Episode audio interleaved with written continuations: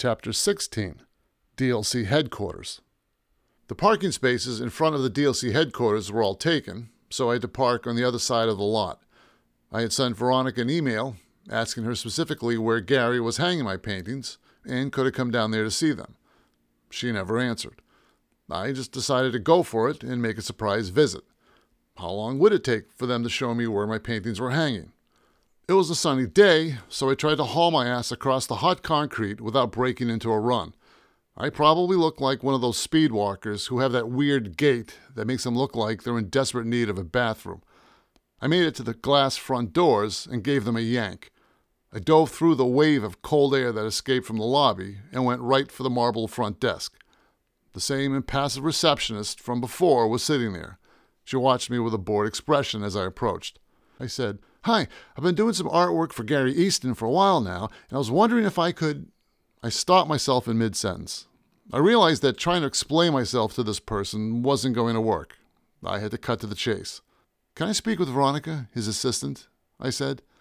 The receptionist's expression hadn't changed since I entered the lobby. Do you have an appointment? She asked, probably for the 10,000th time. I didn't. I was going to have to bullshit my way through this. I said. I sent her an email last night. She knows you're coming? Yeah, I said with a straight face. I said, We've worked together on a couple of things for Gary. The receptionist picked up the phone. Who should I say this is from? Tell her it's Gavin. I just have a couple of questions I need to ask her. The receptionist punched in some numbers and spoke to someone. I noticed the guard was just staring out into the parking lot, bored out of his mind. Thank God I didn't have his job. The receptionist hung up. Veronica will be down in a minute. Could you please take. I cut her off. Right, take a seat. I planted myself on the same chunk of marble. I glanced around the lobby. Maybe they had hung my paintings somewhere down here. Nope, the Ansel Adams prints hadn't gone anywhere. A minute later, Veronica appeared from the elevator and shook my hand. Gavin, what can we do for you? Hey, I said. I was wondering how Gary likes his paintings. He likes them very much and enjoys your work. She said, as if she was a politician sticking to her speaking points. I asked her hesitantly, Okay, so what does he plan on doing with them? I'm not sure. He hasn't said anything. That wasn't the answer I was looking for. I thought for a moment, then said, Is he going to have a showing of my work at some point? I don't know. That would be Gary's decision. Can I ask, where are they now? I honestly don't know. Veronica was beginning to sound like she was in a courtroom, answering all questions without incriminating herself. I pushed on with my interrogation. Are they hanging someplace here? In this building, perhaps? Maybe. Sorry I can't help you. I couldn't believe I was being completely stonewalled. How hard were these questions? I finally asked her, Should I just keep painting then? Of course. You've been submitting your invoices and getting our checks from payroll. Yeah. I thought for a moment, but couldn't come up with anything. Can I help you with anything else? She said with a fake polite smile. Frustrated that I hadn't gotten any answers, I just said, No, but I guess that's it. Veronica turned around and walked back to the elevator. The receptionist and guard gave me a look, like I should have known better than to ask questions to important people from upstairs. But I just shut the hell up and got out of there. I started to walk back to my car. Damn it, my paintings have got to be someplace in that building. Why would they just stack them up in a broom closet? Somebody had to be framing them and putting them up in an office somewhere. I had to take a look for myself. If I could find at least one of my paintings in the hallway, then I would be happy. I kept walking out into the parking lot until I knew the front desk couldn't see me, then took a hard left and went straight for the loading dock at the back of the building. I cleared the first corner and pushed my way through a row of arborvitae plants and made a beeline for the loading dock. Mookie knew who I was at this point. I should be able to bullshit my way past him. I ran up the concrete steps and spotted Mookie sitting in his little room. He saw me and then said, It's Mr. Artist again. Hey, Mookie, I think I might have lost my wallet last time I was here. Can I check? He got up from his chair. Where did you think you'd lose it? I pointed towards the flappy doors. Probably over there, my regular spot, I said. I walked over to the space where I had left my paintings last time. Mookie followed me. I pretended to look around. I said, Yeah, no, I don't see it. Oh, it's too bad you lost your wallet. I lost mine. and they ran up $2,000 on my credit cards.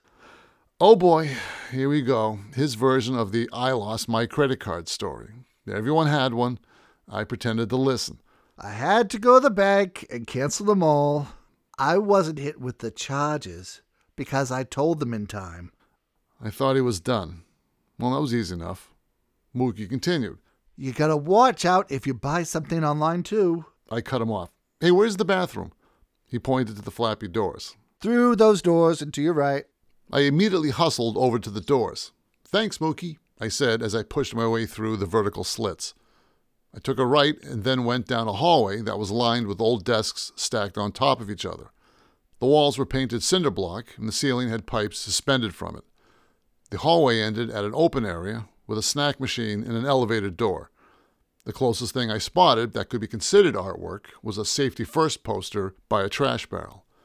I hit the elevator button, the bell dinged, and the doors opened up. I got in the elevator and examined my choices floors one through five. I knew Gary's office was on the top floor. I didn't want to wander around there. I hit the button for the fourth floor, and the doors closed. The doors opened again, and I walked out into a small lobby. I immediately spotted a pair of bland corporate style prints on the opposite wall. Two blue and red splotchy things that sort of complemented each other. Why did they even bother buying something like that? If they needed a splash of color on a beige wall, they could have hired a regular construction guy to chuck some paint on the wall and put a frame around it. I went left and came to an open area that had about 20 cubicles, each with a person doing something at a computer. I got a quick glance from the woman closest to me. Uh oh, I should have planned this better. I noticed everyone was wearing a dress shirt with tie, or at least a collared golf shirt. I was wearing a t shirt with Edvard Munch's The Scream printed on the front.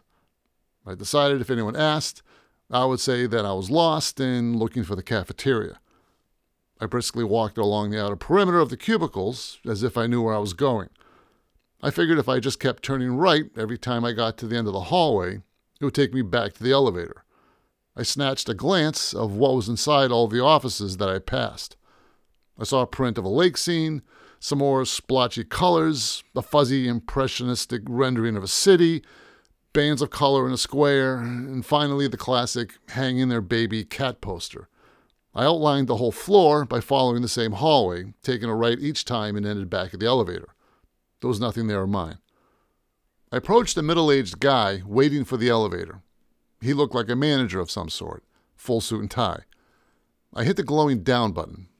Our eyes met for a second. We gave each other a polite smile, and I went back to staring at the down button. Come on, come on, come on. Hurry up with the elevator. I don't want to answer any questions from this guy. I was feeling very self conscious because of the way I was dressed. The elevator doors opened with a ding and we both got in. I wanted to check out the third floor next, but he hit the button first. Shit, I don't want to get out with him. He'll see me wandering around. I hit the second floor button instead. The doors closed in front of us. I was staring at the floor, trying to remain as inconspicuous as you can in a small box with one other person. Suddenly, he asked me, Is that called Scream? I looked at him and he gave me a little point towards my shirt. Huh? I said. Oh, yeah, it's by Edvard Munch. Shit, he knows I'm not supposed to be here. He said, They should issue one of those to everyone who has to deal with human resources. The elevator dinged, the doors opened, and he got out. Well, that was close. The second floor was laid out the same way as the fourth. I took a lap around the outer perimeter, peeking into all the offices that I passed. More prints of street scenes, framed globs of color, and posters of funny memes. The closest thing I found that looked like something I painted was a print of Van Gogh's Starry Night. Nothing of mine. Back to the elevator. I got out onto the first floor and panicked. I was in the lobby with the receptionist and the entrance guard. Fortunately, they were facing the wrong way and didn't notice me. I quickly backpedaled into the elevator. Taking the elevator, which ran right through the middle of the building, was not a good idea. There had to be some stairwells that I could sneak around in and attack this labyrinth from another angle. I pushed the button for the basement floor and the doors closed.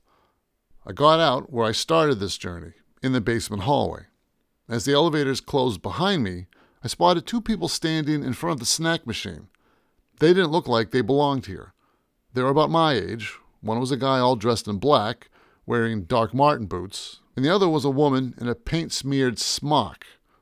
The woman reached into the machine and pulled out a candy bar. She laughed at something the guy said.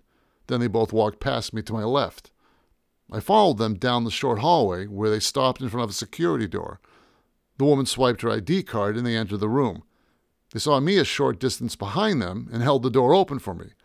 I must not have looked as suspicious as I thought. I accelerated up to the door, said thanks, and entered the room behind them. Holy fucking shit!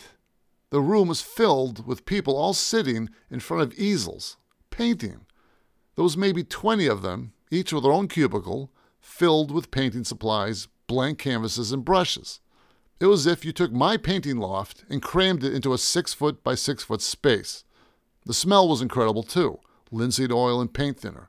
Nothing like upstairs.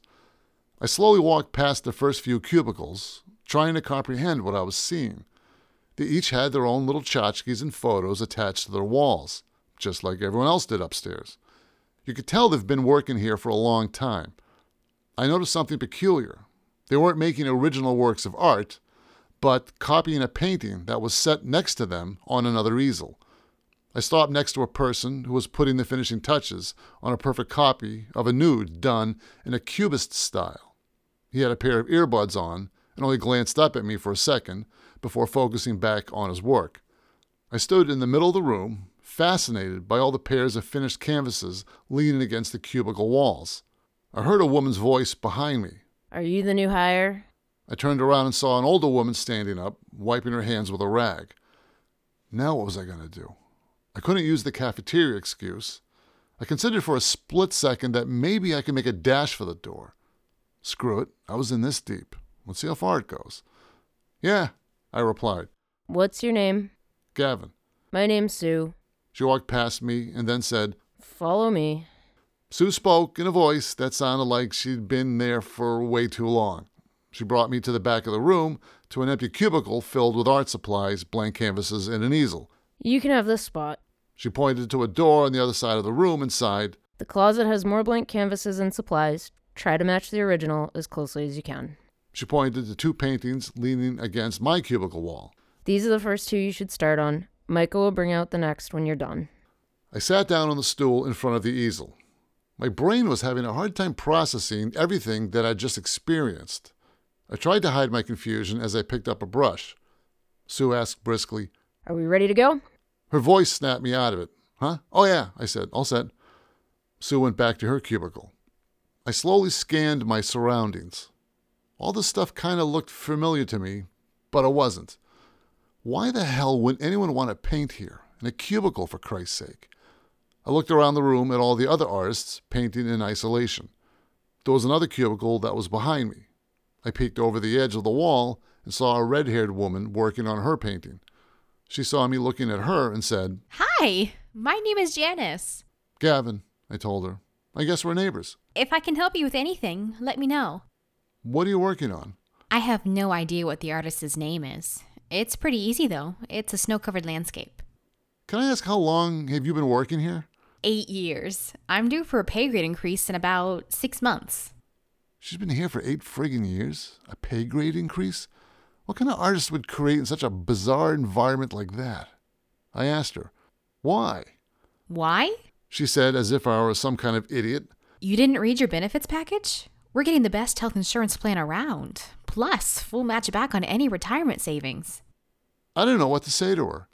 I studied the guy in the cubicle next to us, painting a duplicate of a fall nature scene.